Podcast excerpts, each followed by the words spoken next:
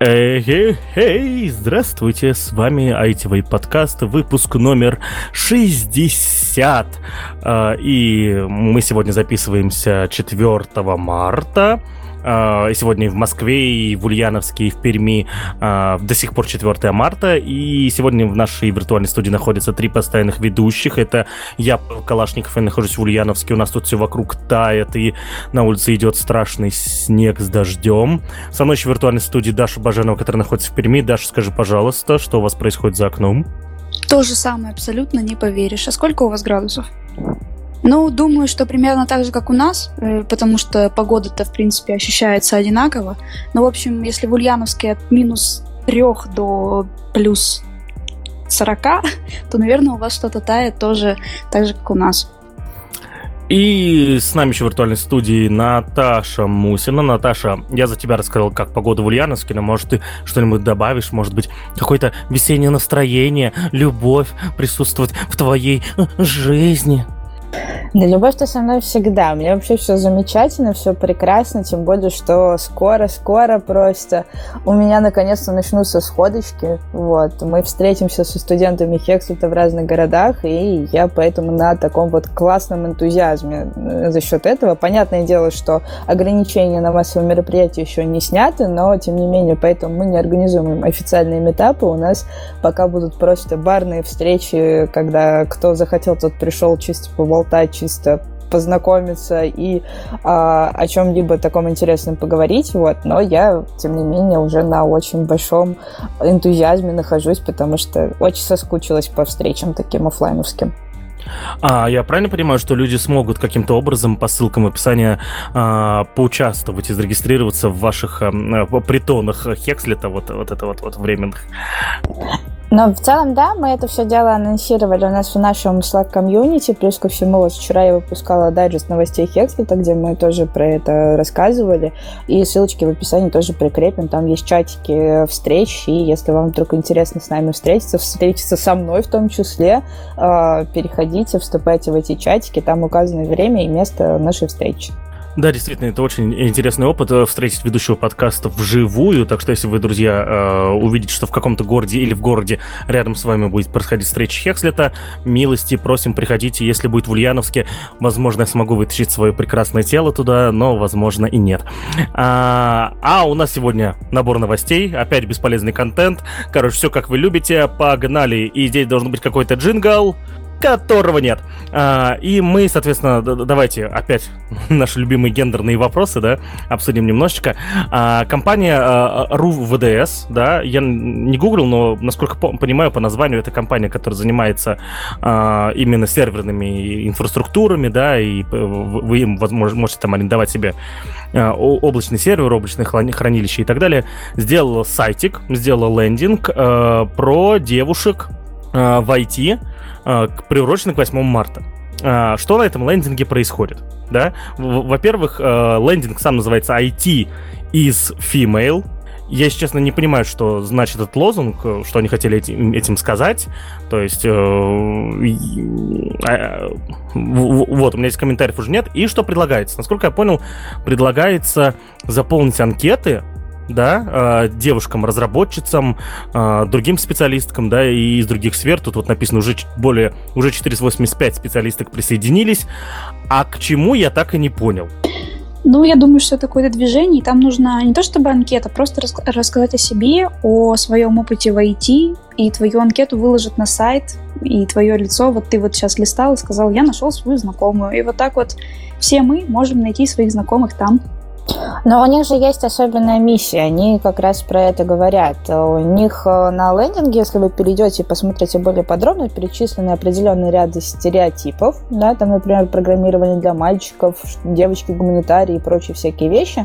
На самом деле, конечно, в текущую историю это можно считать немножко таким устаревшим лозунгом, хотя, конечно, не везде, и это до сих пор в том числе очень часто встречается. Я чуть попозже тоже про эту повестку расскажу, потому что недавно в твиттерах тоже по удобный холиварчик был. И если мы почитаем, то там есть лозунг, что пора разбивать стереотипы, да, и что восьмое марта в данном случае интерпретируется не как день весны, женщин, нежности и прочих всяких вещей, а именно как день солидарности в равенстве прав. Вот. И поэтому девочки, которые оставляют там свои анкеты, они могут присоединиться к этому движению. В том числе они как раз географически отмечаются, где вот они работают, да, в каких городах. И там вы можете увидеть, что есть определенная вот эта вот самая карта, да, и данная карта показывает, что, смотрите-ка, не так, что и мало девочек, которые занимаются разработкой, вообще, в принципе, в России и не то, и в других странах СНГ находятся. Поэтому то, что программирование для мальчиков, разработка для мальчиков, это стереотип, смотрите, как нас много. Вот. И вот с помощью вот таких вот анкет как раз это и является таким вот показателем. Ну, еще тут, наверное, чтобы девочки могли найти своих союзников, единомышленников, единомышленниц в своем городе, какие-то создавать комьюнити не только мужского плана, как я не люблю ай ти-Пермь, мужскую, мужскую половину ай ти-Пермь, потому что, ну, Павел Калашников об этом рассказывал однажды в выпуске ай ти-Way. В общем, да, чтобы девочкам было не скучно, было с кем поговорить, и они могли встречаться. Наверное, в этом тоже есть свой смысл.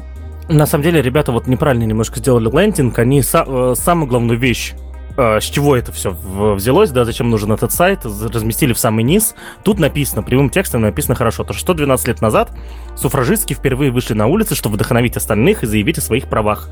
Вот, нам достаточно выйти в интернет, перешлите эту страницу вашим подругам, работающим в ай ти. Вот, это аналог типа того самого митинга.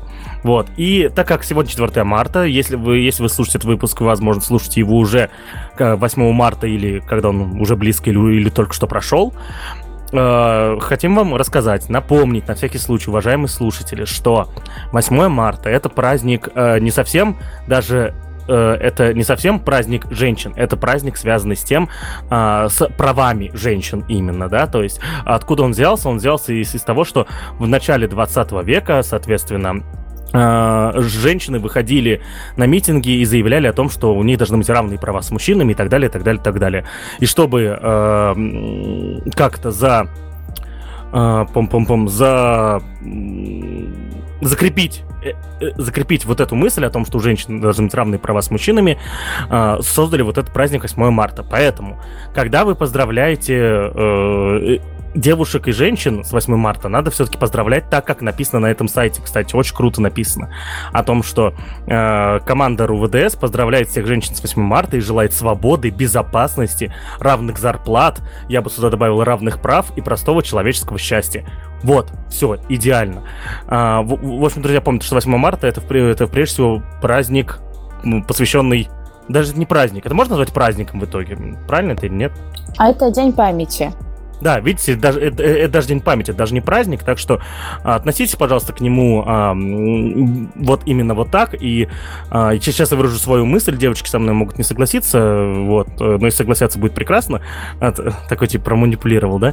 Вот, что когда поздравляют в этот день а, д- девушек а, всех подряд просто, не выясняя о том, чего они хотят, а, тебе мужика хорошего, там цветов побольше, детей побольше и так далее. Мне кажется, вот если женщина действительно хочет именно этого, то да, базара ноль. Но я правильно понимаю то, что вам, девочки, прилетает на восьмое марта поздравления вот в таком формате, хотя вас не спрашивали, хотите ли вы мужиков, детей и так далее?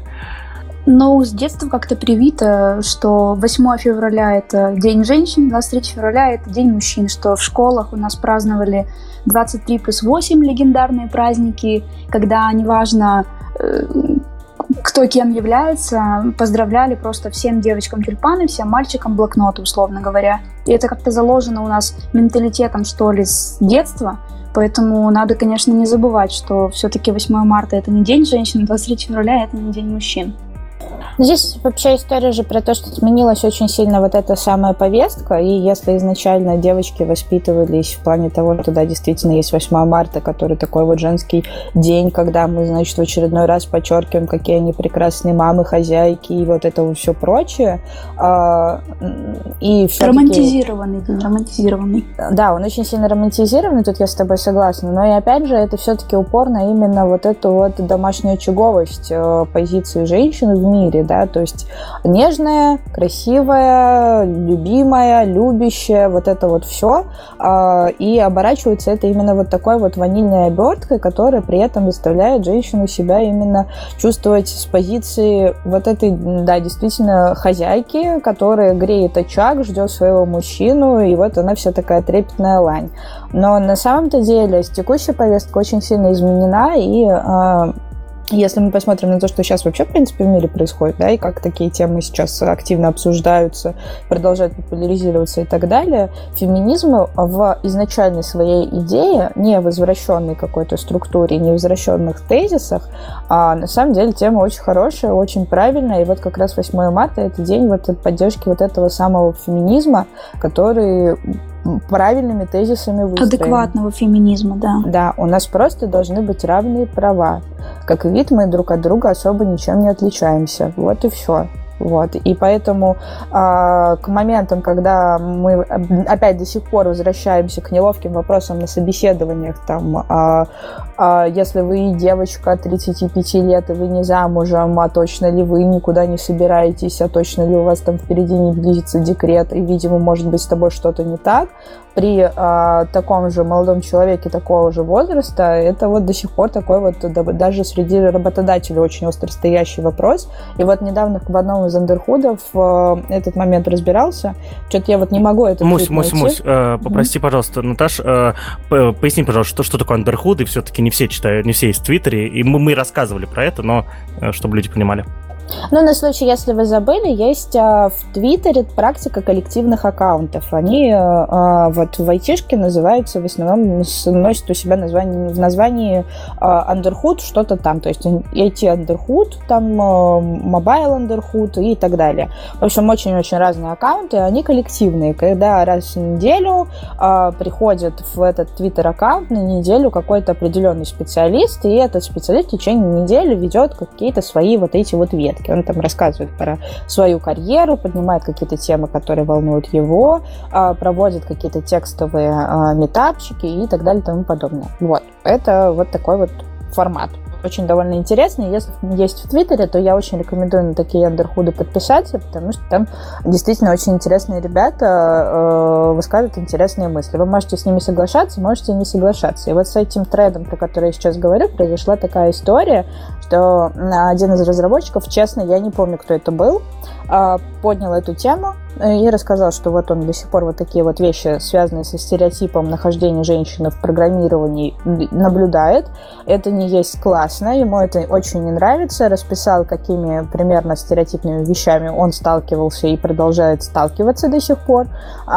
И там в том числе была тема разделения по вот этим вот гендерным э, митапом, каким-то конкретным мероприятием, когда э, девочки там объединяются в какой-то отдельной комьюнити, организуют какой-то специальный программистский митап именно для девочек, на который типа мальчики прийти не могут.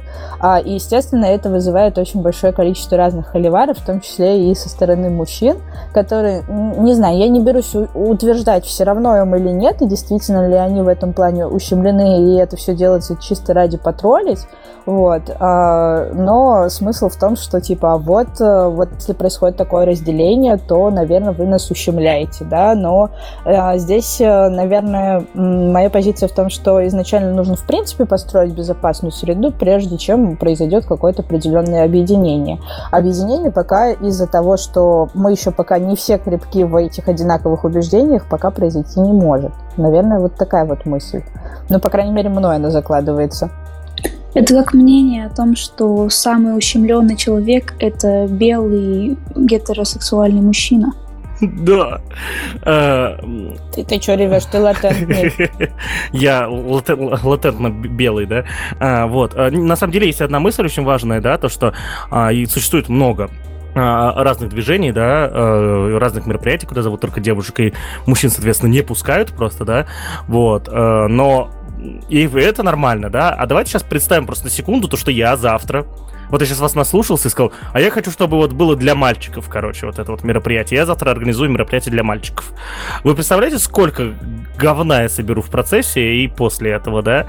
Так что есть некое неравенство, но оно связано с тем, не с тем, что кто-то кого-то хочет, наверное, а, ну, там, я не знаю, унизить, дискриминировать и так далее.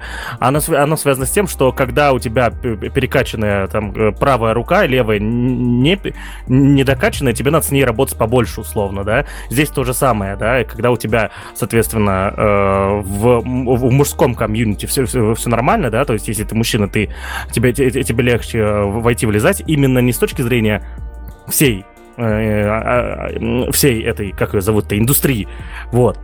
Хотя там тоже есть проблемы, но с точки зрения еще, да, проблем в голове, потому что мы, то, что мы часто слышим до сих пор от э, знак, знакомых девушек о том, что вот, это все сложно, да блин, да там это не пацаны, вообще математику не знаю, все дела, я гуманитарий, вот, все это, безусловно, бред и неправда, вот, э, так что, да, нужно прокачивать вторую руку пока, вот, поэтому будет несправедливость, пока не прокачаем вторую руку как следует.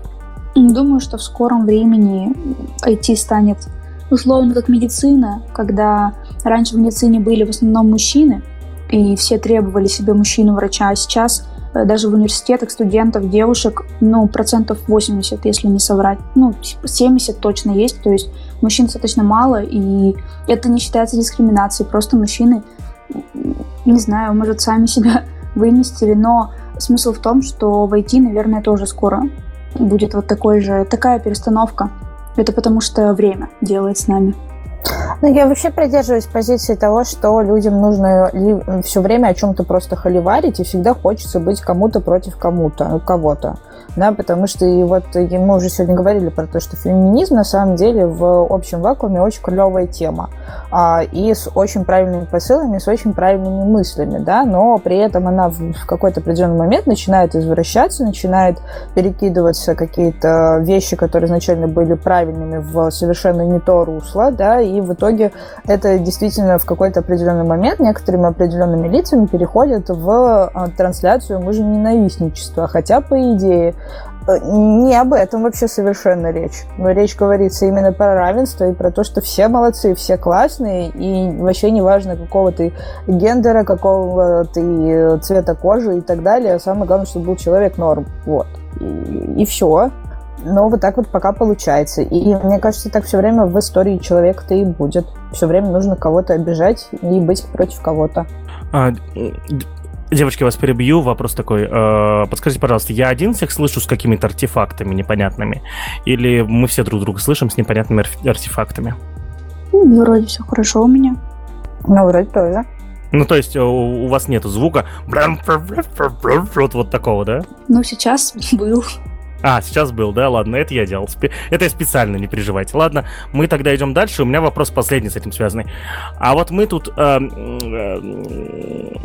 разговариваем о том, что вот на восьмое марта поздравляют женщин как вот хранительница очага, это не совсем правильно, бла-бла-бла. А есть праздник, посвященный женщине или мужчине, почему бы нет, как хранителю очага, вот этой вот лани, как там Мусина сказал, забыл, какой именно лани. Вот есть какой-нибудь такой... Трепетной лани, да. Вот. Есть какой-нибудь такой праздник все-таки? День не... семьи, любви и верности есть праздник. Да. Все, окей, решили. В общем, друзья, если вы хотите поздравить кого-то вот именно, а, как вот, а, если вы хотите поздравить какую-то знакомую трепетную лань, да, вот, то, блин, ужасно. Вот, а, извините, пожалуйста. Если вы хотите кого-нибудь поздравить в контексте того, что а, женщины или мужчины являются, соответственно, хранителями домашнего очага, а, хозяюшками и прочее, пожалуйста, для вас есть а, День любви и верности. Я думаю, День матери тоже частично здесь подходит, да, все-таки. Вот, для ребенка все-таки. День отца еще есть. Да, да, да. да. Ну, и, и, и так даже и День отца — это все-таки люди, которые в, создавали дом, да, как, как, какой бы он ни был, да. Так что вот, вот эти праздники есть. Хотите поздравить человека вот с этим? Вот эти. Есть дни, какие конкретно там загуглите, я не знаю, решите как-нибудь вопрос. Вот. А мы, наверное, переходим дальше, или мы еще помусолим эту тему.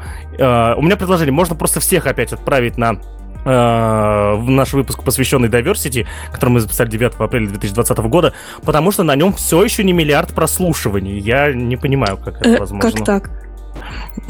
Ну, потому что Паша его еще не прослушал миллиард раз. Да, вот.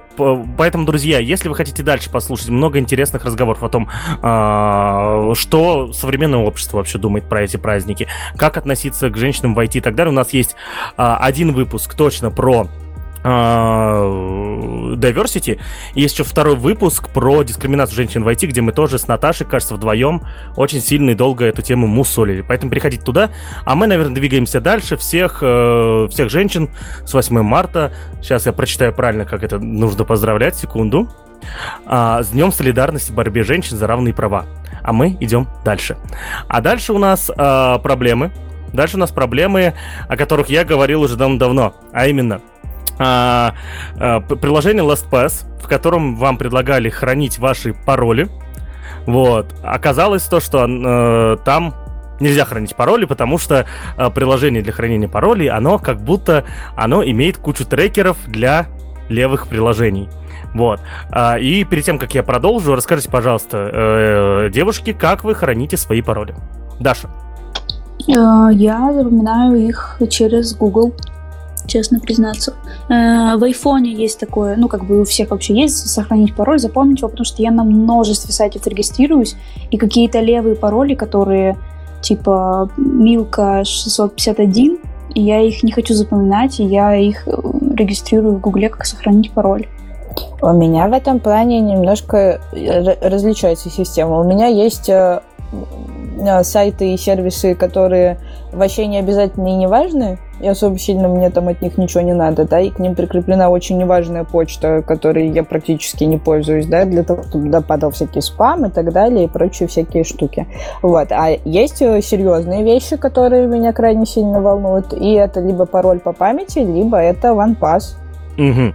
А, ну, вот тут, ну вот тут есть проблема, то, что приложения, которые хранят пароли, они должны быть, как вы понимаете, максимально-максимально а, а, секьюрными, да, то есть ты не ожидаешь, что, что это приложение куда-то что-то будет слать, вот, а, и в итоге оказалось, что приложение LastPass, а, которое отвечает за хранение паролей, в итоге имеет внутри трекеры активности, да, а, которые отправляют данные в Google Аналитику, в WebSflyer, в Tag Manager, короче, во все приложения, которые собирают а, ту или иную а, аналитику о пользователях, об их местонахождении, возможно, и так далее, так далее.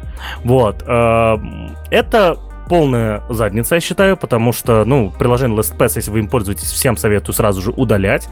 Вот. Более того, учитывая то, что он кому-то что-то отправляет, у нас же нет исход... исходного кода, да, просто человек, который все это изучил, он нашел способы, как, соответственно, от понять, куда отправляется трафик, но непонятно, что он отправляет, да, и, возможно, даже в итоге ваши данные крадутся, вот, еще неизвестно, куда они именно отправляются, да, и что делают с этими вашими данными там. Короче, друзья, приложение LastPass, ну, выкидывайте, пожалуйста. Я об этом говорил давно. Я еще когда в две тысячи одиннадцатом году, в две тысячи одиннадцатом, две тысячи двенадцатом, тринадцатом годах я ездил по Ульяновской области и в соседние регионы проводил уроки интернет-безопасности. А, прошу не шеймить меня раньше времени, я был студентом. Студентом второго, третьего, четвертого курса, соответственно. Вот, я ездил и проводил эти уроки интернет-безопасности иногда по шесть раз в день. Вот. Э, не знаю, там что-то платили, короче, копейки какие-то, но это фигня вообще была, дело было не в этом. Я на дорогу больше тратил. Вот. Э, и я тогда помню, когда мы говорили о хранении паролей, я первое, что всегда людям говорил о приложении для хранения паролей. А, это всегда на ваш страх и риск, и лучше ими не пользуйтесь, короче. Вот. А, потому что если приложения, которые встроены в операционную систему, просто тогда Android и iOS еще не совсем были развиты, да, поэтому я особо их не упоминал. Вот. А, но если вы, если вы используете, соответственно, приложения, которые встроены в операционную систему, да, то здесь есть шанс, что все будет хорошо, потому что все-таки э, люди, которые создают приложения для операционных систем, да, то есть внутренние приложения в операционных системах, это точно огромные уважаемые компании, и если разработчики операционных систем захотят стащить ваши пароли, у них есть другие способы это сделать, поэтому э, можно считать, что приложение э, для хранения паролей от встроенные в операционные системы так же безопасны, как и сама операционная система. Вот, поэтому здесь ими можно пользоваться, а вот какие-то левые приложения, это всегда очень опасно, и вот это тот самый пример. Пришлось подождать всего вот какие-то восемь лет, чтобы наконец-то пример приложения, которое очень плохое, появился. Вот. В общем, друзья, я очень советую все, все пароли, на самом деле, держать в голове просто, и все. Вот. Вы скажете, что там много букв, что делать? Блин, ну, во-первых, мнемонический пароль никто не отменял, да? Вы, вы скажете то, что мнемонические пароли легко ломаются.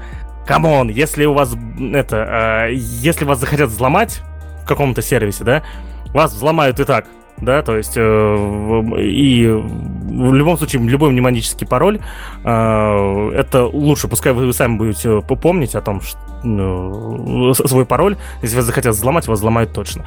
Вот, если вы не пользуетесь там, э, не знаю, анально безопасными роутерами, операционными системами с, с, с повышенными э, требованиями к безопасности. Если вы всем этим пользуетесь, то вы лучше меня знаете, как хранить пароли. Если вы пользуетесь обыкновенными операционными системами, обыкновенными смартфонами и прочее, э, расслабьте, бур, расслабьте булки, пожалуйста, и просто придумайте себе мнемонические пароли. Вот. Ну, их, в конце концов, можно писать к себе в блокнот. Это никто же не отменяет бумагу, насколько я понимаю, в двадцать первом веке. Ну, да, никто не отменяет бумагу, и здесь, опять же, можно не переживать, как сказать... Мы можем сейчас начать говорить про проблему бумаги, да, но она все равно хороша, да, с ней вроде ничего не должно случаться, вот. Ну да, бумага, почему бы и нет. Я, кстати, во время этих уроков интернет-безопасности, наоборот, не советовал людям а, хранить а, пароли на бумажке, но с годами, кажется, я просто стал старым, и сейчас меня это устраивает. Даша, ты видишь, что Наташа пишет? А, в, в, в другой общий чате, где мы с тобой находимся, с кем-то еще переписывается там во время записи подкаста.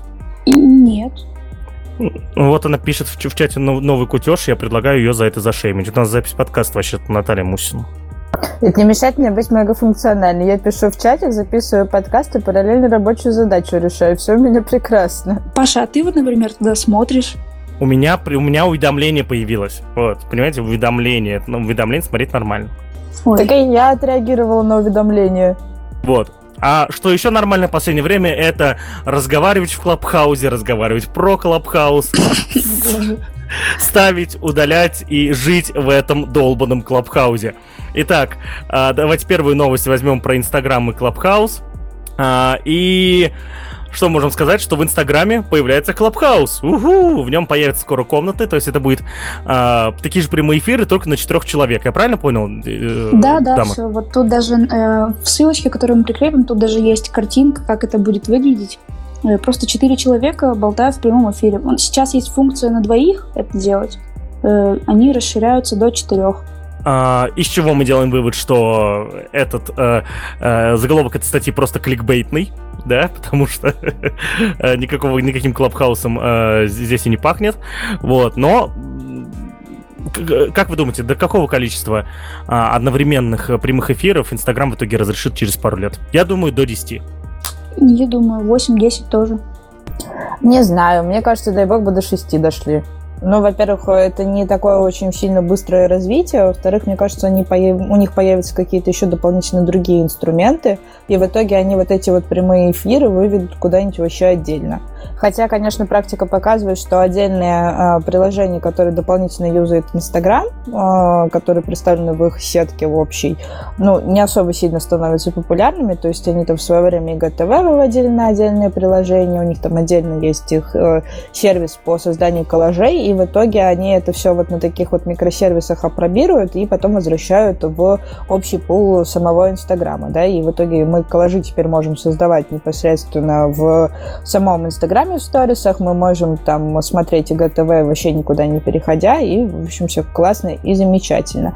Ну вот, ну, не знаю, короче, они в этом плане не очень сильно активно двигаются, конечно, Clubhouse в данном случае дал им такого небольшого пинка, и понятное дело, что давненько не хватало, конечно, в Инстаграме фич, когда ты делаешь вот такие вот прямые эфиры с большим количеством людей, но, опять же, нужно учитывать, что юзабилити мобильного приложения не очень сильно позволяет добавлять очень большое количество людей, да, Инстаграм все-таки заточен на визуальную составляющую того, что у них происходит.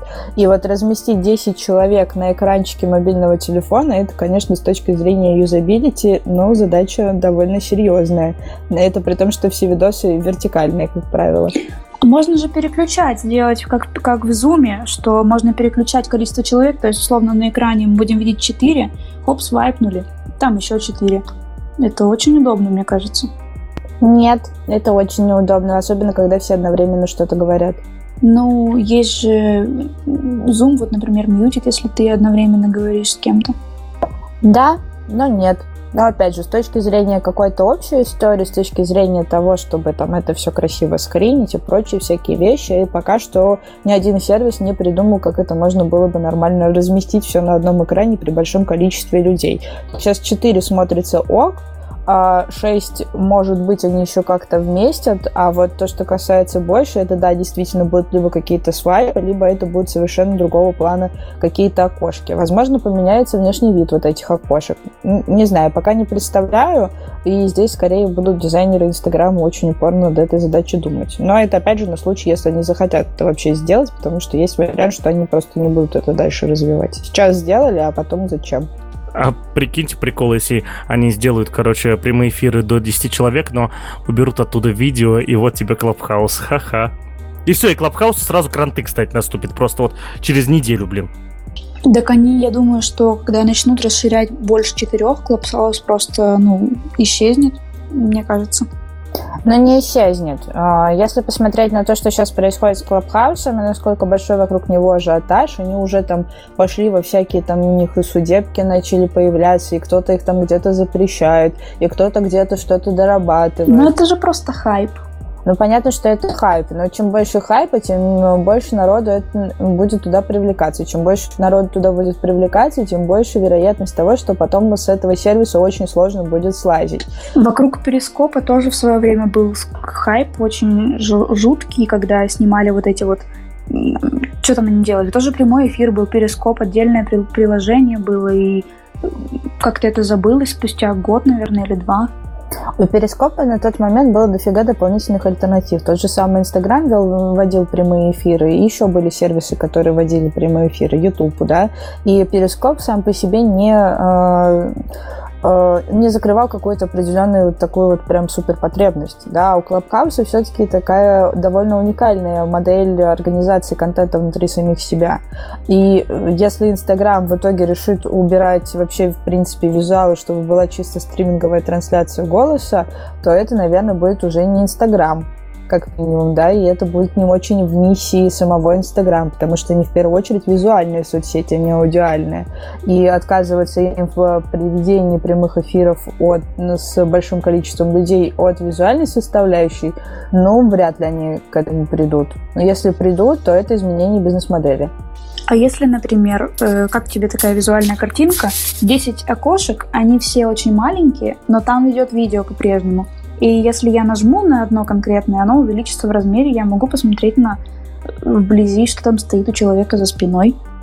Да, это может сработать, но это опять же будет зависеть от того, как они в данном случае будут с этим делом работать, потому что вот такие вот решения, про которые ты говоришь, требуют большего количества времени на разработку. Ну, это все понятно, но я говорю о том, что визуально я лично могу это представить и всякие фичи туда засунуть. Это, ну, допустимо, и это будет не мерзко, не, не от, отошли от Инстаграма полностью, и думаю, что это вполне уместно было бы. Но я в таких решениях всегда вспоминаю самые зашнуровывающиеся ботинки из «Назад в будущее», да, и почему их до сих пор не сделали. Вот примерно то же самое. А, что еще не то же самое, это скачивание Клабхауза в начале февраля и сейчас. А, кто принес эту карточку? Давайте, отдувайтесь. Я написала об этом просто из-за того, что мы решили поговорить о Клабхаусе еще пару часов. Дело в том, что в начале февраля количество загрузок было тридцать восемь тысяч, на пике февраля, это было четырнадцатого февраля, четыреста сорок шесть тысяч, а двадцать седьмого февраля снизилось на примерно сто тысяч количество загрузок. Это значит, что пик как таковой, может быть, прошел, может быть, навсегда, не знаю точно, не могу точно утверждать, но вот такие вот данные есть, к чему это ведет все. не знаю. К тому, что все схлопывается, удаляйте его нахрен, никому он больше не нужен. Это данные по миру, кстати, так что не только мы такие в России офигевшие, попользовались и бросили. Вот, ну, в общем, друзья, хватит Клабхауса, давайте перейдем к более интересным и животрепе... животрепещущим новостям, а именно к продолжению истории, которую мы рассказывали несколько выпусков назад, про э, флешмоб, который создали на Reddit и который породил очень э, большие последствия для э, Уолл-стрит, для бирж на Уолл-стрит. Э, расскажу историю прямо сейчас э, вкратце. Э, Ребята на Reddit решили, что с помощью обыкновенных приложений э, для покупки акций э, они будут покупать и продавать акции компании GameStop, да, э, с целью повышения ее стоимости. В итоге с, с момента, когда начался флешмоб, а именно с сентября две тысячи двадцатого года по конец января две тысячи двадцать первого, цена акций э, GameStop выросла с семи долларов до трёхсот пятидесяти долларов. Это охренительно большой рост за полгода, это просто э, не, э, не убийца, и много инвесторов из-за этого потеряли свои деньги. Как и почему они потеряли свои деньги, мы скинем ссылку на наш выпуск в описании, там еще в этом выпуске будет ссылка, на где люди умнее нас будут все это объяснять, еще как все это произошло, почему рост акций одной из компаний породил э, большие убытки у, у людей. Вот, и, соответственно, э, что, что происходит? Нашли зачинщика этого флешмоба, у него никнейм э, по-русски э, «Ревущий котик», кажется, да? А, сейчас я посмотрю. Uh, да, ревущий котенок, а по-английски его никнейм звучит как Роуринг Китти. Вот, или его зовут еще Keith Gill. И, соответственно, uh, что с ним начали делать? Первое, uh, на него, соответственно, подали в суд. Подали в суд на него несколько фондов, насколько я понимаю, которые посчитали то, что он манипулировал рынком и нарушил из-за этого зак- некоторые законы США. Да, вот. И если вы скажете, какого хрена э, какие-то фонды докапываются до непонятного чувака, да, который просто чувак, как бы, да, а не фонд, то вы, вам еще приходит вторая статья, которую мы тоже добавим в описании, о том, что у Кита Гилла, оказывается, была брокерская лицензия. И если ты обладаешь этой брокерской лицензией, то все, э, э, все законы в Соединенных Штатах, связанные с биржами, а их там навалом, поверьте, просто это очень сложная система, и юристы э, в США будут еще очень долго зарабатывать деньги, пока их блокчейн не выгонит окончательно, вот, потому что там навалом этих законов, и любое большое действие или маленький флешмоб надо всегда продумывают, чтобы не нарушать эти законы. Вот. Более того, даже если законы никакие не нарушены, все, все равно эти фонды воюют друг с другом через, через суды, да, и таким образом пытаются доказать то, что кто-то нарушает эти законы. Ну и вот, соответственно, этого Кита Гилла прижали, отняли у него уже брокерскую лицензию и подали на него в суд на... Сколько тут бабок-то от него хотят? М- Ну вот общей суммы нету, да, то есть, но я подозреваю то, что там будут миллионы и миллионы долларов. А, я что думаю по этому поводу? Первое. А, я подозреваю то, что законы, законы в Соединенных Штатах не могут позволить сделать то, что позволил в итоге... То, что в итоге произошло с GameStop, да, вот, то, что вот мы как раз обсуждали, насколько это законодательно нормально, вот, э, по, ну, и мы тогда сказали, что это просто флешмоб, да, то есть не было создано никакой организации, не выпускалось никаких пресс-релизов, да, которые могли так или иначе повлиять на рынок, и мошенничеством это назвать нельзя, да, вот, э, еще есть, еще есть, конечно же, там э, законы, связанные с организованной группой, то есть если ты с кем-то организованно покупаешь акции, то будь добр с ними, заключай юридические отношения, вот. Но насколько чатик, в, ой, чатик этот, тему в Reddit, топик в Reddit можно считать э, организованной группой, вот это хороший вопрос, на который, видимо, придется отвечать всем, в том числе и Reddit, в том числе и адвокатам, которые будут участвовать в этой всей истории. А, как вы думаете, девочки, Keith Gill, ревущий котенок, а.к.а. Roaring Kitty, а, нормальный пацан или вообще к- к- козел, урод и за решетку? Непонятно. На самом деле, знаешь, что непонятно? Если он действительно такой вот прям мариарти от мира всего и такой прям решил нагнуть весь финтех и взорвать все биржи, то, наверное, надо все-таки дяденьку пожурить. Но, с другой стороны, я всегда восторгаюсь хорошим стратегиям и, конечно, очень грущу, когда не получаются они. Вот, то есть это когда идея была хорошая, а результат все-таки пришел не к тому, к чему пришел.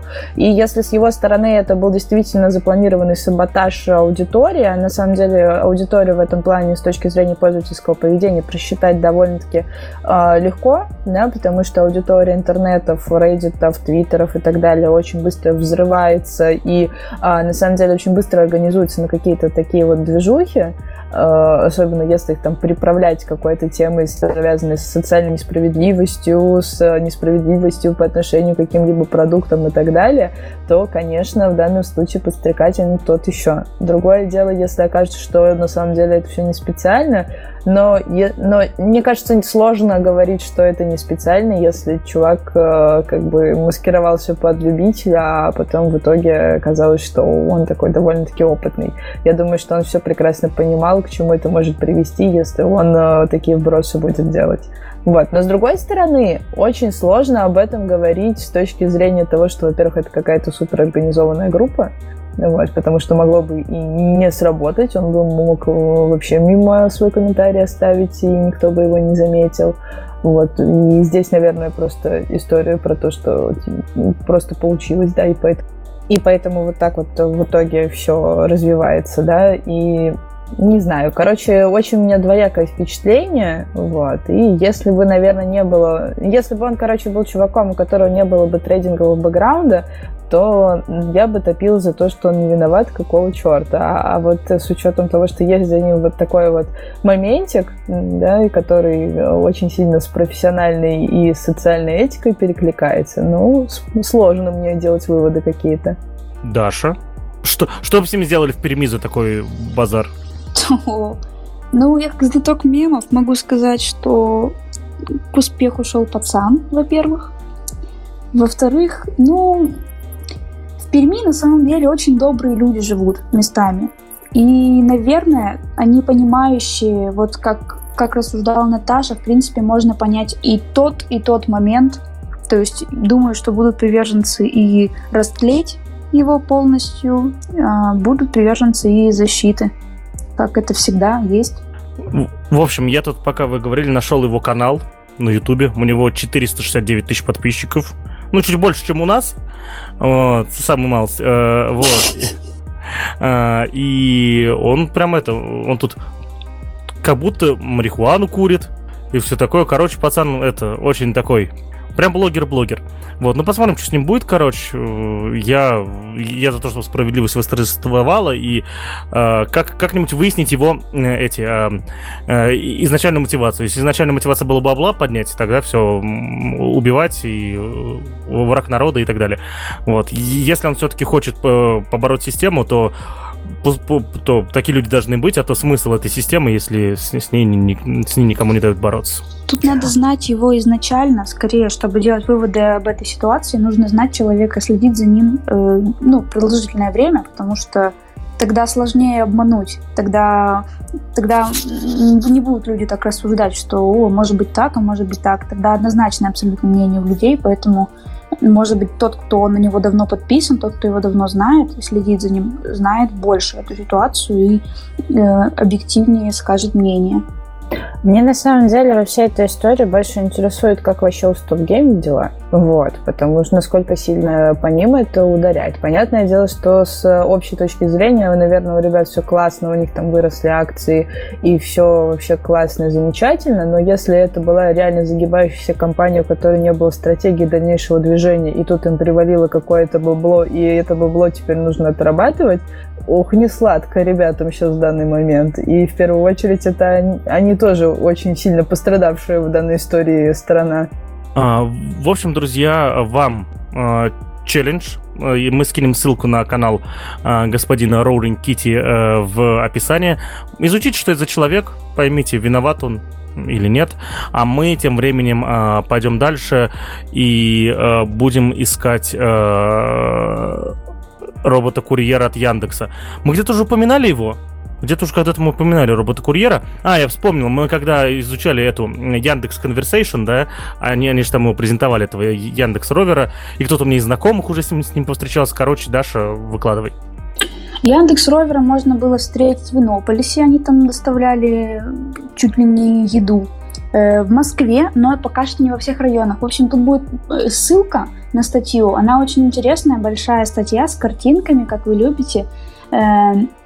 Смысл в том, что это такой ящик для перевозки грузов, грузов, грузов э, с различными датчиками. Э, на нем есть, стоит, э, скажите мне, как это называется. Э, ну, в общем, нет на нем множества датчиков, как на роботах-пылесосах, которые врезаются в стену, отъезжают и едут дальше. Э, на нем только один датчик, он находится на крыше, э, как у беспилотных автомобилей. Задавался вопросом здесь, люди задавались вопросом, можно ли украсть эту штучку. Человек говорил, что он попытался поднять его один, и у него не получилось, так как он был слишком тяжелый. И, соответственно, возник вопрос, зачем вообще их воровать, потому что тут из ценного только вот этот вот датчик, который нужен для создания автономных автомобилей, средств передвижения и всего прочего. Что еще сказать вам по поводу этого?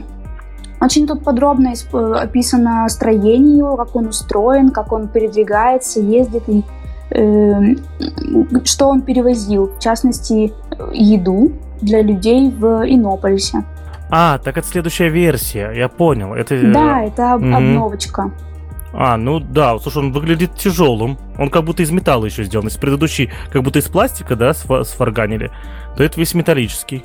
Ну и он прямо для России, то есть как бы тут такие мощные колеса, которые могут по снегу передвигаться.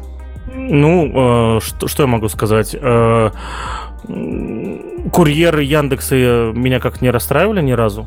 Я, кажется, ими не пользуюсь, а вообще Delivery Club. Меня расстроили однажды курьеры Яндекса, это было ужасно. Они везли по минус тридцать, минус тридцать на улице, а человек идет пешком.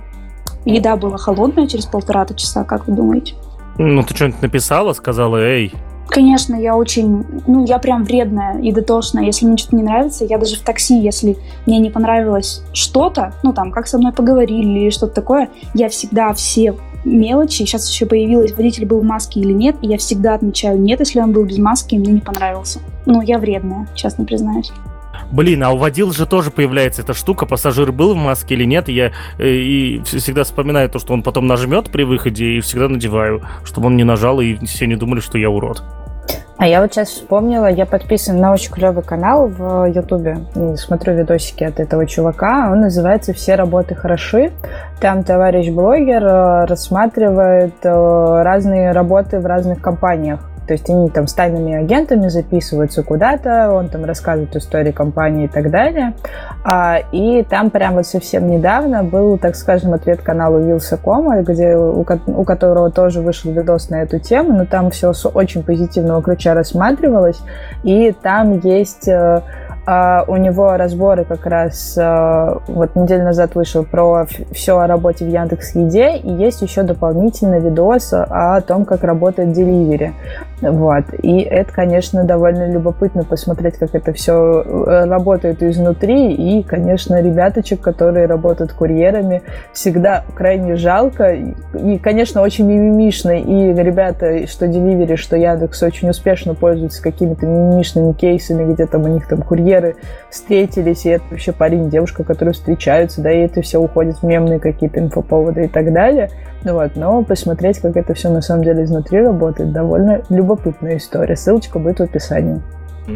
А что еще будет в описании? В описании будет э, что-то дальше описанное, слишком длинное название. Даша, давай, да. Я расскажу. Мы недавно, опять-таки, в подкасте говорили о том, что люди начали бесхозно бронировать на Airbnb себе квартиры, жилища, дома и отменять потом бронь. Баловались во время пандемии, это все было. Потому что людям наскучило сидеть дома. Вы можете прослушать этот подкаст по ссылке в описании. Сейчас, не знаю, эти же люди или нет, но в США стало популярно набирать заказы в корзину, складывать их, а потом бросать их неоплаченными. Тем самым подрывая статистику магазинов, не знаю, которые потом будут проводиться аналитические какие-то штуки. И люди вот веселятся, они, видимо, им не хватает денег на это все, или просто они сидят дома и от нечего делать. Добавляют в корзину товары, а потом нажимают «закрыть окно». И эти товары так и остаются лежать в корзине. И если я правильно понимаю, как работают сайты, ну, конечно, они остаются. Вот. Это Вы не прикиньте, самая плохая история на самом-то деле. Вы прикиньте, пока сейчас Даша говорила, она, э, я спросил у своей жены Маши, она в соседней комнате не слышала то, что ты, Даша, говорила, да, что мы обсуждаем, и спросил, э, а делает ли она вот так, оставляет ли она корзину? И она мне ответила просто прямым текстом. Говорит, да, я так расслабляюсь иногда после тяжелого рабочего дня. А чё, ты как будто уже пошопился, а деньги платить не надо. То есть это типа, вот оно рядом со мной, да, оно вот так вот работает, да? Да, как твоя жена, оно так и работает. Ну вот тут пишут, что возможно просмотр каталогов в интернет-магазинах э, без покупок – это способ скоротать время где-то кроме Твиттера, чтобы отвлечься от чтения новостей и вот как будто бы, да, как раз-таки пошопиться. Это на самом деле э, лучше, чем, во-первых, бесцельное бронирование на всяких сервисах отелей, да, когда изначально планируется какой-то выезд, а люди потом это все бронируют, потом отменяют, да, это потому что это прямое, э, прямое влияние на конверсию. Когда вы кладете товар в корзину, это не так страшно, как в свое время был совершенно другой челлендж, который периодически очень популярен в разных твиттерах и так далее. А Паша, наверное, знает точно. Помнишь, не так давно были всякие э, челленджи твиттеровские, типа какой-то там диван, да, и ты тегаешь там, значит, ищешь в поиске там диван Павел, например, да, и что-то там находишь. А, это была самая кошмарная и печальная штука, и был такой вот прям кейс, я помню, разбирали его то ли на Висишке, то ли еще где-то, когда из-за вот этого вот запуска челленджа очень сильно пострадали специалисты по контекстной рекламе. А, в том числе там был какой-то конкретный магазин, в котором было очень много м- вот этой самой мебели с а, какими-то м- именами. И смысл заключался в том, что люди ходили искать для фотографий и для того, чтобы у себя в социальных сетях отписаться по поводу этого челленджа, про то, как они там выглядят и так далее, делали запрос в поиске и скликивали ссылки с контекстной рекламы. А вот это уже, если мы говорим по поводу складывания там в корзину, их бросают неоплаченными и так далее, это как бы, ладно, фигня, она очень сильно там на бизнес не влияет. То есть здесь в данном случае там не идет упаковка на сайт, там не поступают никакие задания на склад там, и так далее. А, а здесь, получается, было прямое скликивание рекламных денег. И представляете, какой был убыток у владельцев таких магазинов, у которых скликивались деньги с рекламы, которые они, по сути, из своего кошелька тратят на Google, на, на Google либо на Яндекс. Но у них это все скликивается, они оказываются в убытке, и у них еще и эти диваны не покупают. Это вообще кошмар. Поэтому как бы вот такие вот вещи, связанные с кейсами э, набора корзин э, до оплаты, это как бы мелочи по сравнению с тем, что можно, какой на самом деле вы урон бизнеса можете нанести какими-то своими бездумными по- поступками. Подумайте. Остановитесь! Нет, на, на, на самом деле вот э, я, я не понимаю, как можно отдохнуть от того, что ты не купил что-то в итоге. Потому что если я прихожу в интернет-магазин, то я, типа, покупаю все, что я там хотел купить. Но я при, без причины там и не появляюсь. Ну, ладно, в Стиме, наверное. Да нет, а в Стиме даже тоже не появляюсь. Я там появляюсь, чтобы добавить что-то в желаемое. Вот, и когда это желаемое становится там со скидкой, мне присылается уведомление, я иду и покупаю. Вот, то есть, и, фу, это, это, же, это же грусть. Вы же понимаете, что... у меня тоже это вызывает, что я, ну, я не могу это взять. Я да, не, это же грусть. Это. Почему отдых это? Это я не понимаю, почему отдых. Я после подкаста обязательно спрошу у Маши, чем это отдых, тем, что она в итоге не получает э, то, что там хочет. Да, она же добавляет то, что хочет, но мне пока непонятно. У меня есть э, знакомая, она ходит по магазинам, ну, она в возрасте, и она ходит по магазинам и просто смотрит, ну, как бы, она очень часто ездит в магазины, и она там, типа, ну, раз в два дня выезжает, и она, мне это просто очень непонятно, потому что всегда, когда я езжу в магазин, я не бесцельно там брожу и не смотрю, что на акции. Может быть, конечно, это очень крутой, э, ну, вид шопинга, условно говоря, но как бы вот просто смотреть, что, что на акции. Вот это, это я не буду пока брать. Я просто хожу в магазин по надобности. Или если мне нужно что-то купить, я не складываю это себе просто в корзину, я это покупаю, тогда я радуюсь. И отдыхаю, соответственно. Но это больше к разряду аудитории, которая относится в том числе и к виду мечтателей, да, которые там могут что-то отложить, они там могут себе таким образом карту желаний составлять и прочие такие вещи. У меня, например, мама таким образом визуализирует себе всегда а, тур, туры какие-то в какие-то зарубежные страны, и она визуализирует так недвижку какую-то. Поэтому звонков мне в неделю о том, что она там что-то просмотрела, очень много. Вот. Но она от этого безумно рада и безумно счастлива, потому что ее это вот расслабляет, да, и звучит это примерно образом. Я, привет, Наташа, я посмотрела квартиры, там в... дальше идет рандомный город какой-то. Такая, так, давай, что опять? И дальше идет тебе расписывание, рассказ всяких разных вариантов того, что она там увидела и сколько оно стоит, и было бы классно, если бы оно, и вот так далее и тому подобное. В итоге, конечно же, ничего не покупается, но, тем не менее, вот такая вот мысль и дальнейшая там постановка себе каких-то планочек, мечт и визуализации, в том числе и тренировки насмотренности, она существует. Что еще существует, так это эмоджи. Эмоджи, для тех, кто не знает, это смайлики, как их называли первое время в России.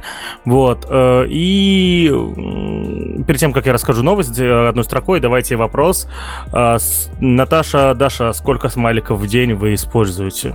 Я вообще редко использую смайлики. Я старые закалки, когда э, скобочками все можно, все можно решить скобочками. Ну, конечно, меня иногда... Э, как это сказать, красивые, если смайлики есть, типа белого сердечка, я такие использую, но я не могу сказать, что это происходит часто и даже раз в день не могу сказать.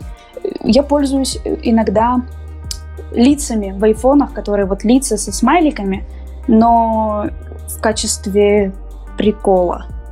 Блин, по поводу этих лиц, э, в Самсунге э, тоже сделали, там вот у них типа эй ар-камера, камера дополненной реальности, и там, короче, это я, когда купил себе телефон, сразу сделал себя, и я такой, такой, блин, там нельзя было сделать нормального человека, я все равно получался красивый, типа, что за дерьмо, зачем? Ну, это мультики.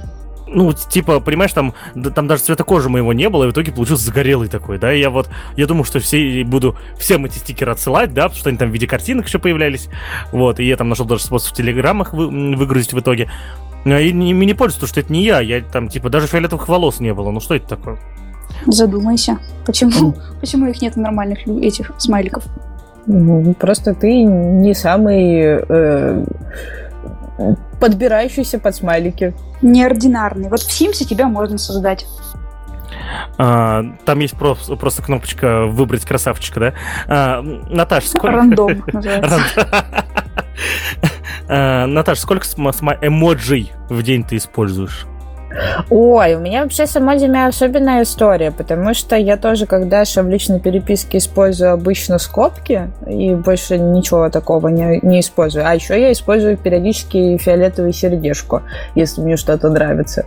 Вот. Но из-за того, что я комьюнити-менеджер и я пользуюсь Slack'ом, потому что наше комьюнити находится в Slack'е, у нас есть своя загруженная база эмоджи, поэтому я пользуюсь ею, и у нас все реакции на какие-то сообщения и прочие штуки, они делаются с помощью наших специально подгруженных эмоджи. Вот так вот.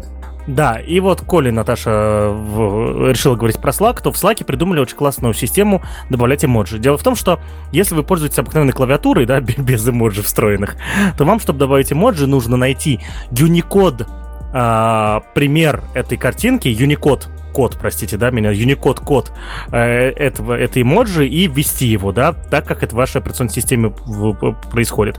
Либо найти э, где-нибудь э, пример, где это уже вставлено в текст, скопировать и вставить, соответственно, в то место, куда вы хотите это вставить. Это очень неудобно, да, соответственно, и э, из-за этого на компьютерах эмоджи пользовались редко. Потом э, всякие операционные системы, всякие сервисы, социальные сети и так далее добавили кнопочку, типа, что ты можешь нажать на эмоджу и выбрать эмоджу, который хочешь из, из этого, из их э, от этой выборки. Это тоже не особо удобно, потому что, ну, потому что надо либо мышкой, либо, ну, курсором, короче, работать, а когда ты работаешь за компьютером, у тебя, соответственно, нет, э, ну, ты просто печатаешь, да. Вот. Э, в в итоге что придумали в Slack? Я не знаю, в Slack ли это придумали, но я первый раз давным-давно встретил это в Slack. Поэтому будем считать, что это придумали в Slack. Но если вы, друзья, знаете, кто первый сделал реализацию эмоджи... ай си кью! Да, в ай си кью так можно было, типа, через двоеточие?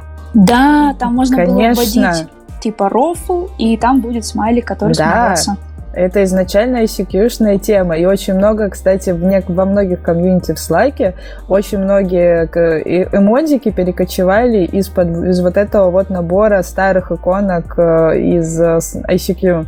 Так, погодите, мы, мы сейчас говорим не об автоматической замене смайликами, а Она говорим ч- через двоеточие, замена. через двоеточие.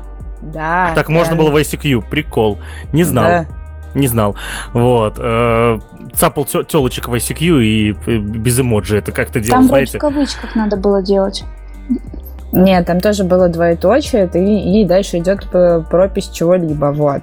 Но, кстати, вот та новость, про которую сегодня Паша говорит, я на самом деле у GitHub эту штуку вижу уже очень-очень давно, очень странно, что ее анонсировали только сейчас. Как раз, как раз потому, что я комьюнити-менеджер, и мы сохраняем слаконары разных бесед, которые у нас проходят. Я как раз в наш вики-репозиторий выгружаю вот эти вот беседы, и там, естественно, в этих беседах очень много ставится самых разных эмодиков. Вот. И они уже давненько вроде как существуют. Почему они только сейчас об этом заговорили? Слушай, я сейчас вспомнил, что, что реально тоже этим пользуюсь много лет. Короче, GitHub, вы задолбали, приведите в порядок свой YouTube-канал. Во-первых, у вас сто шестьдесят тысяч подписчиков, а просмотров всего восемьсот тридцать. Это первое. Второе, я сейчас вспомнил, что реально тоже пользуюсь этой штукой, потому что в две тысячи пятнадцатом году один мой коллега сделал очень плохой pull-request, и я очень долго искал, как же... через двоеточие ввести какашку. Вот, я это сейчас вспомнил. И, и потом, короче, еще это. Я копировал двоеточие пуп очень много. Вот. И это тогда уже работало. GitHub, что происходит? Мы, может, погоди, надо пересмотреть. Может, мы что-то не понимаем? Слушай, надо послушать, что она говорит. Она что-то говорит. Ладно. А, в, в общем, друзья, а, пользуйтесь эмоджами. И, скорее всего, это нахрен вырежу просто и все. В смысле? И тогда никто не узнает про то, что в ай си кью можно было ставить эмодики через двоеточие. Нет, я против. Ладно, хорошо, друзья. Вы все, вы все узнаете о том, как мы хреново готовимся к выпускам. Зато вы все узнаете о том, что, во-первых, Наташа далеко за... сильно далеко, чересчур за двадцать, да, что она пользуется такой ай си кью, да? Вот. И, соответственно, узнаете, что там можно было так эмоджами пользоваться. Так, вот следующая новость. Я очень надеюсь, что она прям вот типа новость, а не как вот в случае с GitHub. А, типа, теперь у нас новость про GitLab. Видео вышло второго марта две тысячи двадцать первого. Я очень надеюсь, что, что это вот тоже. Вот предыдущее видео от GitHub вышло тоже второго марта две тысячи двадцать первого. В общем, GitLab официально объявил о том, что... Официально на своем канале на YouTube выложил видео, как пользоваться джи пи ю в GitLab. Рассказываю. Итак, есть очень крутая большая система под названием GitLab си ай. Да? То есть э, GitLab си ай позволяет вам запускать ваши э, задачи, да, автоматические задачи в системе непрерывной интеграции на базе GitLab. Там очень удобный интерфейс, научиться им пользоваться, если вы понимаете, что вы хотите запускать, это реально, блин, это, я не знаю, это час, чтобы запустить что-то первое, и еще потом вы будете какое-то время изучать и понимать, насколько очень штука гибкая и так далее. Но самая крутая фича GitLab си ай — это возможность подключать свои собственные воркеры. То есть э, вы по умолчанию, если у вас проект опенсорсный, вы можете, соответственно, гонять э, ваши задачи на э, серверах GitLab, да, то есть и они будут работать долго, иногда они будут сидеть в очереди, потому что, ну, все хотят гоняться на серверах GitLab. Но если вам нужно, чтобы ваши задачи исполнялись быстрее, э, вы э, подключаете, соответственно, свои собственные сервера и делаете их воркерами, так называемыми, да, то есть это рабочими. И в итоге, несмотря на то, что у вас запуск всех ваших задач в системе непрерывной интеграции происходит в GitLab, непосредственно задачи исполняются на ваших серверах. И там уже нет никакой очереди, если вы ее сами не настроите. И все исполняется ровно с той мощностью, которую вы хотите, и сколько тянет ваше железо. Вот, это очень крутая штука, и я, я ей постоянно пользуюсь, очень люблю. И у меня есть отдельная, соответственно, отдельная купленная тачка на Digital Ocean, ну как купленная, арендуемая тачка на Digital Ocean, в которой гоняются все-все-все воркеры проектов, с которыми я работаю, и, ну, моих личных проектов и проектов моей команды. Если там заказчики, они, соответственно, у них свои обычные GitLab си ай. Ой, воркеры, простите. Вот. В чем, но в чем прикол? А, обычно на что, что, чтобы хорошо настроить эти воркеры, вы могли исполнять только задачки на си пи ю, да, то есть на этом на, на процессоре, соответственно, компьютерном процессоре. Вот. Теперь же, теперь же, соответственно, GitLab си ай поддерживает джи пи ю, соответственно, это графические процессоры, это видеокарты, если кто-то не знал работать на джи пи ю, да? Вот. И э, зачем это нужно? Теперь с помощью GitLab си ай можно активно запускать задачки, связанные с машинным обучением, задачки, связанные с... Э, что у нас еще на... С, рендеринг, с рендерингом видео, почему бы и нет, да? Почему бы их не запускать на си ай, и все-все-все, что поддержит джи пи ю. В общем, посмотрите это видео, если вам нужно было джи пи ю в GitLab си ай, оно теперь там есть. А, я уверен, что Даша и Наташа по этому поводу крайне-крайне счастливы. И, коли мы заговорили немножечко о машинном обучении Big Data, давайте следующая новость одной строкой. А, и скидываем вам ссылку на старый сервис, я про него слышал еще много лет назад и, кажется, игрался, но совсем недавно в чатике ай ти вэй э, появилась... Э, кто-то скинул э, игру, типа, выбери, это покемон или э, это покемон или Big Data. То есть, э, смотрите, э, программные продукты, с которыми вы работаете в рамках, э, ну, которые помогают вам работать с Big Data, имеют, как правило, очень интересные названия. И э, эти, и эти названия, они как бы такие уникальные в основном, и это иногда сложные из нескольких слов, да, сокращений. И в итоге э, ребята придумали очень классную игру. Э, игра простая. Перед тобой показывается слово, а ты должен сказать, это инструмент по работе с Big Data или это покемон. Вот. Э, девочки, вы играли в эту, эту, в эту игру? Да, она очень забавная, потому что тут не используются такие вот стандартные, ну, как, нет, конечно, есть, но чаще всего какие-то такие покемоны, которые не, класси- не классические, которые не на слуху, так скажем, и у людей, которые покемонов не смотрели или не угорают по ним, они могут э, запутаться в этом. И нужно знать либо, либо Big Data, либо покемонов, чтобы выиграть. Тут вообще возможно выиграть? Я подозреваю, что нет, но самое смешное, что было в чатике ай ти вэй, э, то, что люди г- говорили, э, то, что они угадывают, э, Big Data это или покемон, потому что знают, что это покемон или не покемон. Вот. Вот такие специалисты. Да-да-да, вот такие специалисты просто, да. Вот. В общем, друзья, приходите, про- просто поиграйте, поиграйтесь и, соответственно, скидывайте друзьям. Прикольная штука. Игра действительно абсолютно бесплатная, а, рекламы нет, а, подписку с вас не возьмут, и за шмот тоже деньги кид- э, тянуть не будут. А мы, соответственно, э, скинем вам еще одно видео. Видео про испытание очередного, э, про... про успешное, я не знаю, можно ли это назвать успешным испытанием в итоге. Вот, в общем, SpaceX делает свой корабль Starship, и они уже сделали десятый, как это сказать, десятый... Десятую версию? Ну, это не версия, это... Десятый этот... корабль. Да, десятый корпус корабля, да, с, соответственно, с двигателями. И они его запустили на какое-то количество километров и попробовали посадить.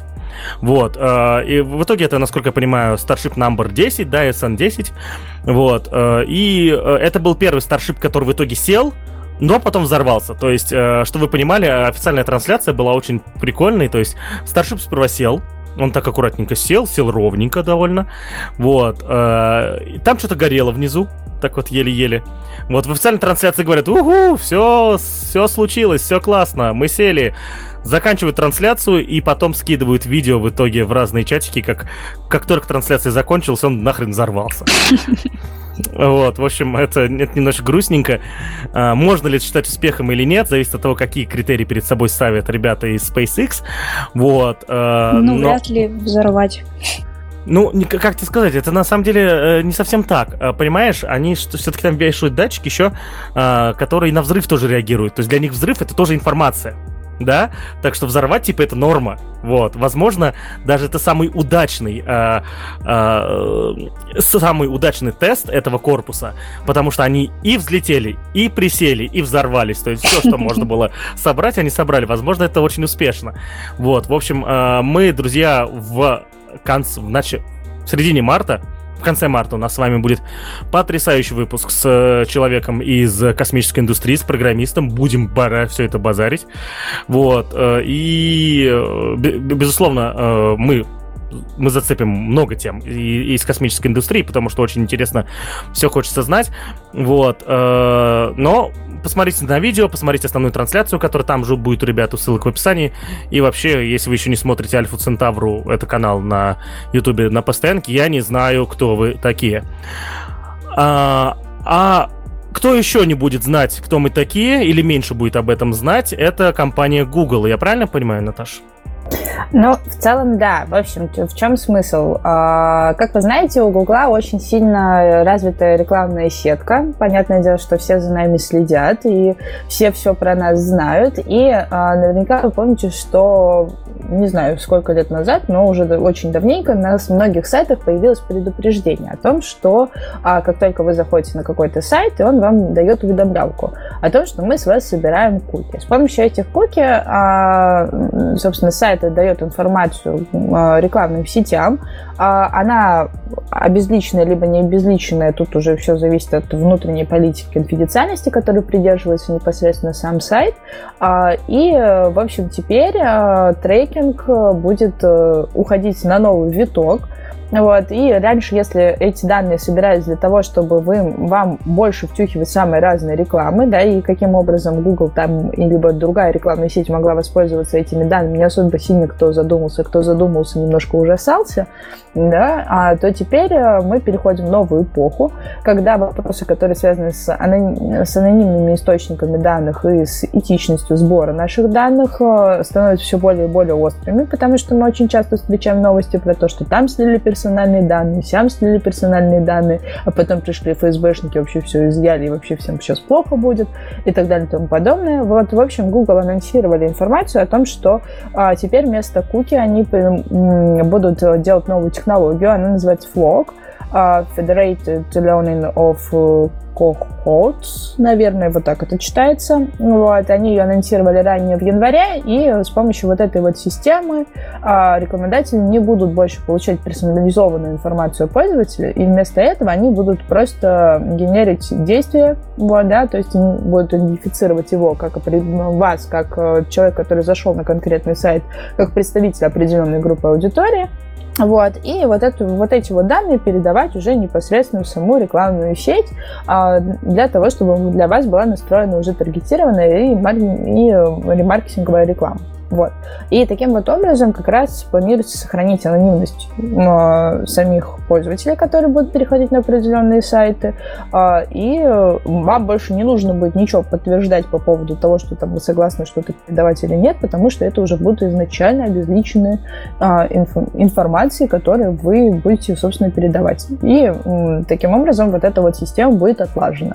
Как это пока будет работать, пока непонятно. То есть он, система начнет работать только в апреле а, и будет доступна уже со следующей версии Chrome. Вот. Ну, а потом а, полностью весь Google, рекламный кабинет Google полностью а, откажется от куки, и а, по их прогнозам они где-то примерно за два года это все-таки сделают. Вот. Ну и в первую очередь это, как уже было сказано, связано с, с вот этими вот проблемами, связанными с тем, что постоянно какие-то персональные данные утекают.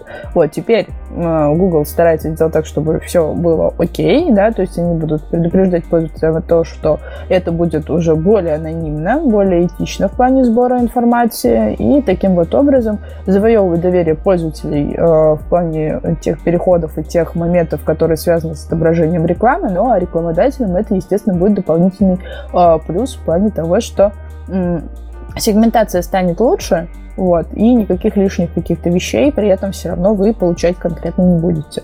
Я сейчас буду ругаться. Э-э- какого хрена на меня Google будет вешать? Он меня будет добавлять в какие-то когорты пользователей, да? Вот. Он тебя уже добавил.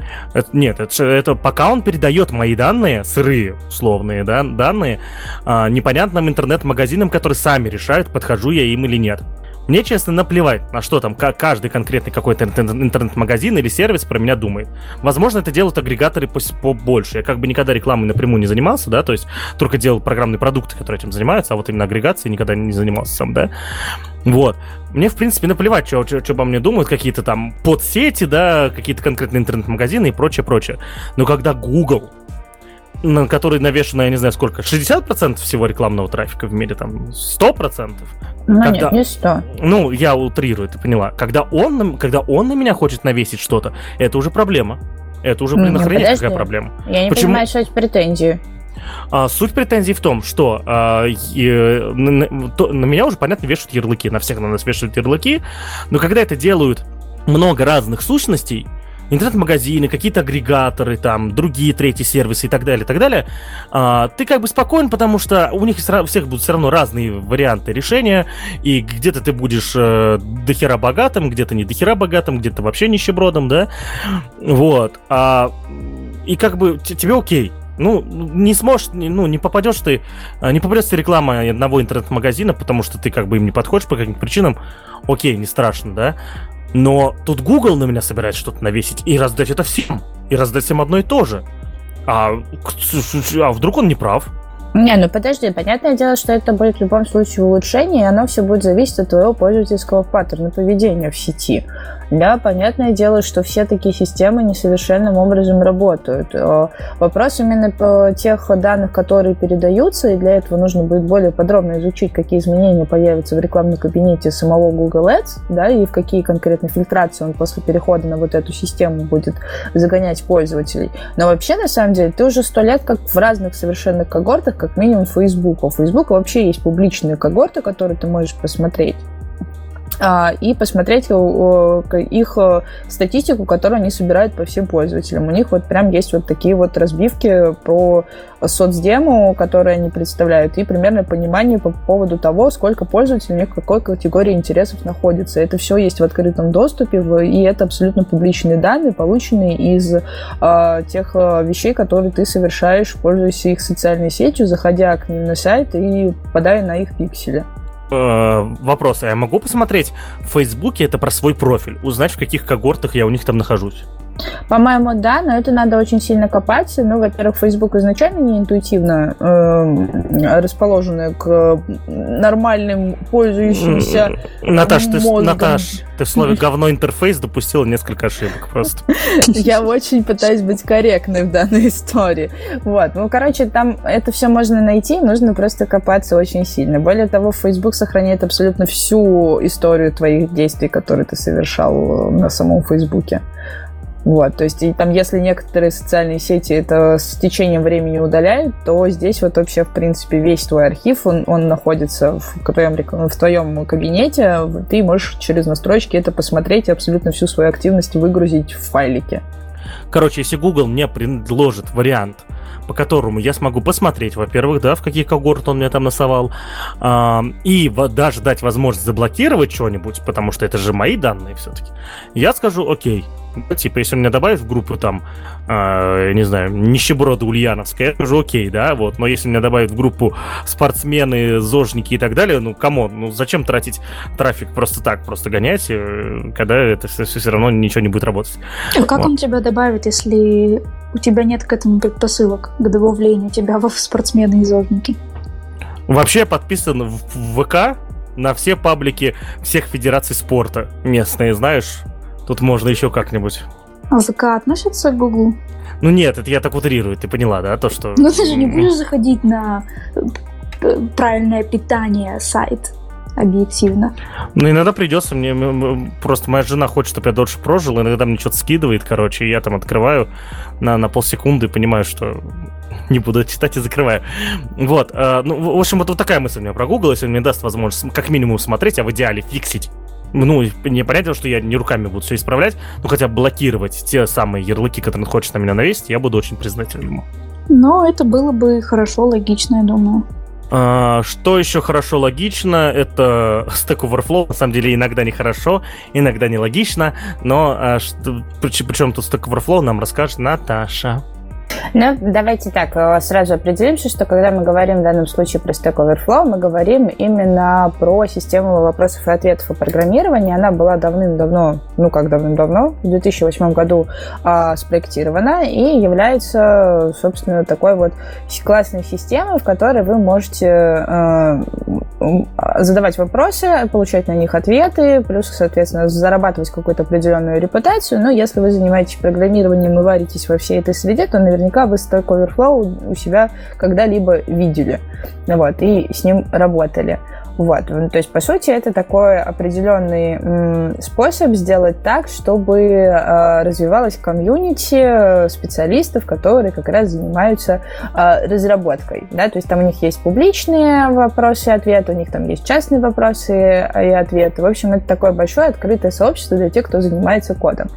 А, и там вы можете вот, вот эти все свои вопросы, вне зависимости от того, на каком конкретном уровне вы находитесь, э, собственно, этим делом заниматься. Ну и плюс ко всему, Stack Overflow можно интегрировать какие-то конкретные свои собственные чаты, да, то есть там можно в Жиру это интегрировать, в GitHub там, и так далее.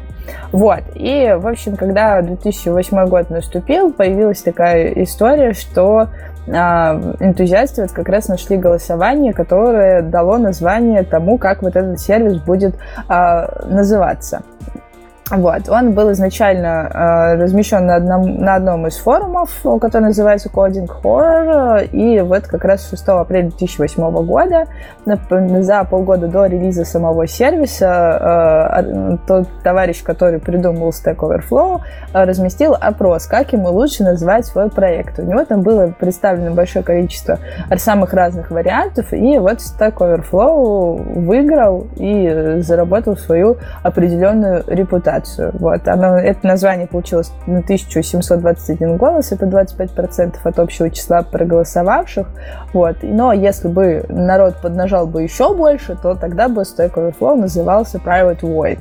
Вот такая вот интересная просто история из мира истории, для того, чтобы вам было так немножко интересненько и понятно, как в каких-то сервисах что происходит. Вот, да, то есть как многие не стесняются прибегать к тому, чтобы спрашивать мнение о том, как можно назвать свой сервис, либо прийти к какому-то определенному решению вот в таких же форумных историях, и это совершенно нормально. А потом, глядишь, и, может быть, вы можете потом в своей старости сказать, что, а вот смотрите, вот, вот такой сервис сейчас очень популярен, а я вот помню, когда его только делали, и я даже помогал выбирать название. Вот.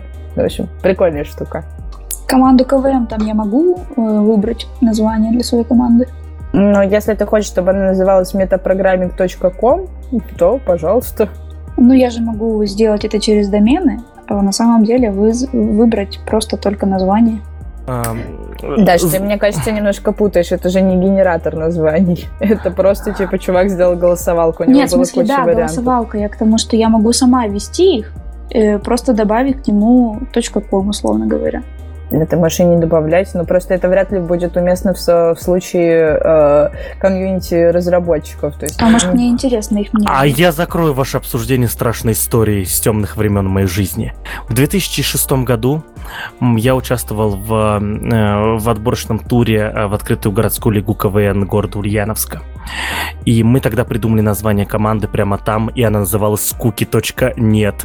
Поэтому все названия команд КВН, связанные с названиями сайтов, здесь должны сразу отпадать, потому что, ну, это было жопа, конечно. Вот. А я нашел, на самом деле, здесь очень милые названия. Тут потом еще в комментариях внизу ребята предлагали свои. И тут название «Hack Together», Developers, Developers, Developers.com, Sigfolters. Это типа, это C++-ники сидели, короче, и такие, ой, давай-ка мы своих этих...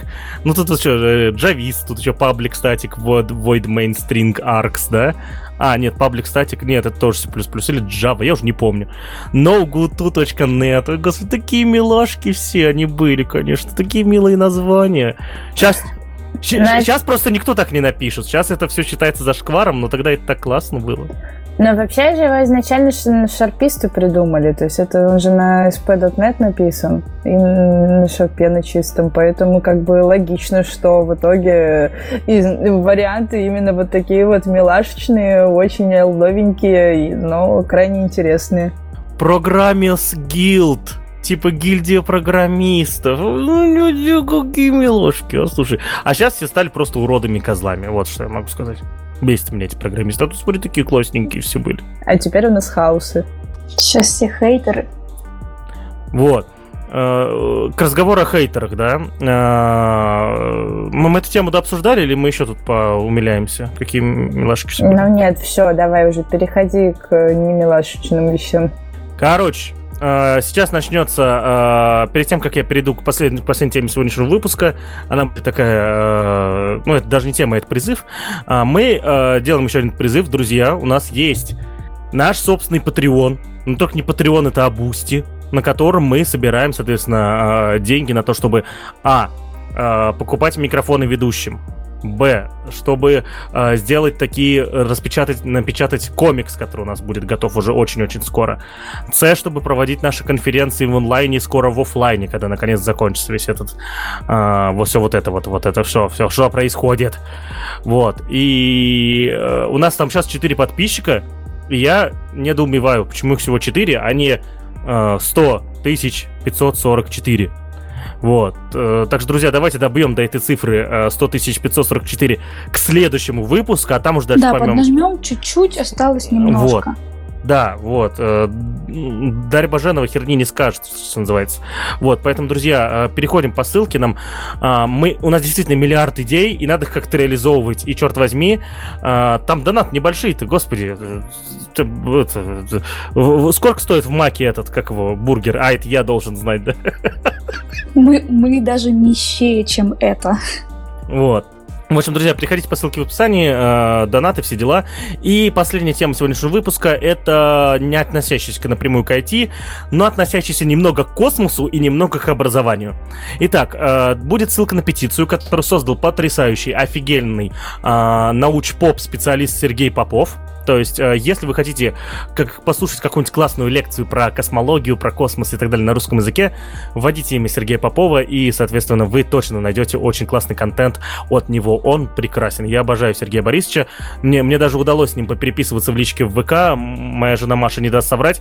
Я после этой переписки весь день ходил и светился просто. Я с Поповым попереписывался. Вот. В, в чем суть? Сергей Борисович Попов создал петицию, вот, связанную с тем, чтобы отменить поправку в Конституции, связанную с просветительской деятельностью. Почему мы сейчас здесь об этом говорим? Потому что это имеет отношение к этому подкасту тоже и ко всему сообществу ай ти-вэй в целом. Поправка о просветитель... о просветительской деятельности, когда, когда под нее будут, будет создана еще законодательная база, приведет к тому, что все проекты, которые намекают на то, что они являются образовательными, вот, должны будут регистрироваться где-то там, в чем-то там, вот, в какой-то там министерстве образования. Вот. Естественно, естественно, безусловно, что современный научпоп на русском языке переживает просто первое и главное рождение. Сообщество, ай ти-сообщество, другие профессиональные сообщества переживают тоже и растут огромными темпами, позволяя действительно в целом образованности населения в России расти, потому что бесплатный, образовательный, качественный контент становится доступным.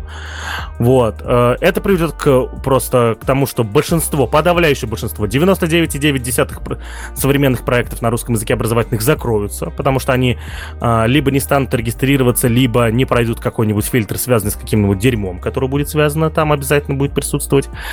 Вот. И, э, собственно, есть эта петиция против поправок, но э, и мы предлагаем вам ее подписать. Если уж создал ее Сергей Борисович Попов, и он ее продвигает, то, поверьте мне, значит, все серьезно. Но есть проблема. Эта петиция создана на, на сайте чейндж точка орг. Дело в том, что правительство Российской Федерации не обязано рассматривать петиции, которые созданы на сайте чейндж точка орг. Да? Нисколько бы их людей не подписало, хоть миллион, хоть сто миллионов, они не будут их рассматривать. А, такая петиция — это попытка лишь привлечь внимание к проблеме общественной, да, что, что и сделал Сергей Борисович, и э, действительно э, как-то, э, ну, и возможность потом создать настоящую петицию на сайте РОИ, э, как, как же он там называется, российский... Э, девочки, если вы прогуглите, как, как расшифровывается РОИ, да, где петиции создаются, пока я говорю, я буду признателен. Вот. Э, это возможность создать пи- официальную петицию на... Российской общественной инициативе. Вот, российская общественная, на сайте Российской общественной инициативы, и создать там петицию, где уже при достижении сто тысяч подписок всего, чтобы вы понимали, на чейндж точка орг э, цель собрать триста тысяч подписок, и уже двести тридцать тысяч собрано, вот, и сделано это, насколько я понимаю, за несколько дней буквально, вот, э, соответственно, э, а, не, не за несколько дней, за, за чуть больше месяца, но все равно, простите, пожалуйста, это дохрена двести тысяч двести тридцать тысяч. Вот. И там при достижении ста тысяч человек, да, под петицией, какие-то государственные органы обязаны будут рассмотреть это, это предложение. Вот. А учитывая, что я, я изучил предложение, не, не погружался сильнее и, и плотнее, но за творчеством и работой Сергея Борисовича слежу давно, и поверьте мне, если он это предлагает, значит, все четко. Вот. Здесь надо как бы немножечко заниматься делегированием ответственности. Я ее сделегировал. Предлагаю вам сделегировать тоже. Ужасно. Вот. Ну, в общем, мы, мысль вы мою поняли. Сам петицию я уже подписал, вас тоже за это. Предлагаю с ней как минимум ознакомиться. Если ты это нам, то я ее подписала. Вот. Все, огонь. А, и э, на что мы еще вам предлагаем вам подписаться? Мы предлагаем вам подписаться на все наши социальные сети. Это ВК, Инстаграм, прийти к наш чатик в телеге, где периодически обсуждаются интересные вещи, а иногда мы просто решаем, покемон это или что-то из бигдаты. А, подписаться на нас обязательно на Бусти, чтобы закидывать нам баблишко регулярно, да. Вот. Кажется, я не умею людей зазывать на эти, на донаты. Надо как-то этому научиться у людей покруче. Судя по всему, это никто из нас не умеет. Вот. В общем, друзья, спасибо, что дослушали до этого места. С вами был ай ти ви подкаст, выпуск номер шестьдесят, на дворе четвёртого марта. Всех девушек с днем восьмого марта, про что мы уже говорили. Всем пока.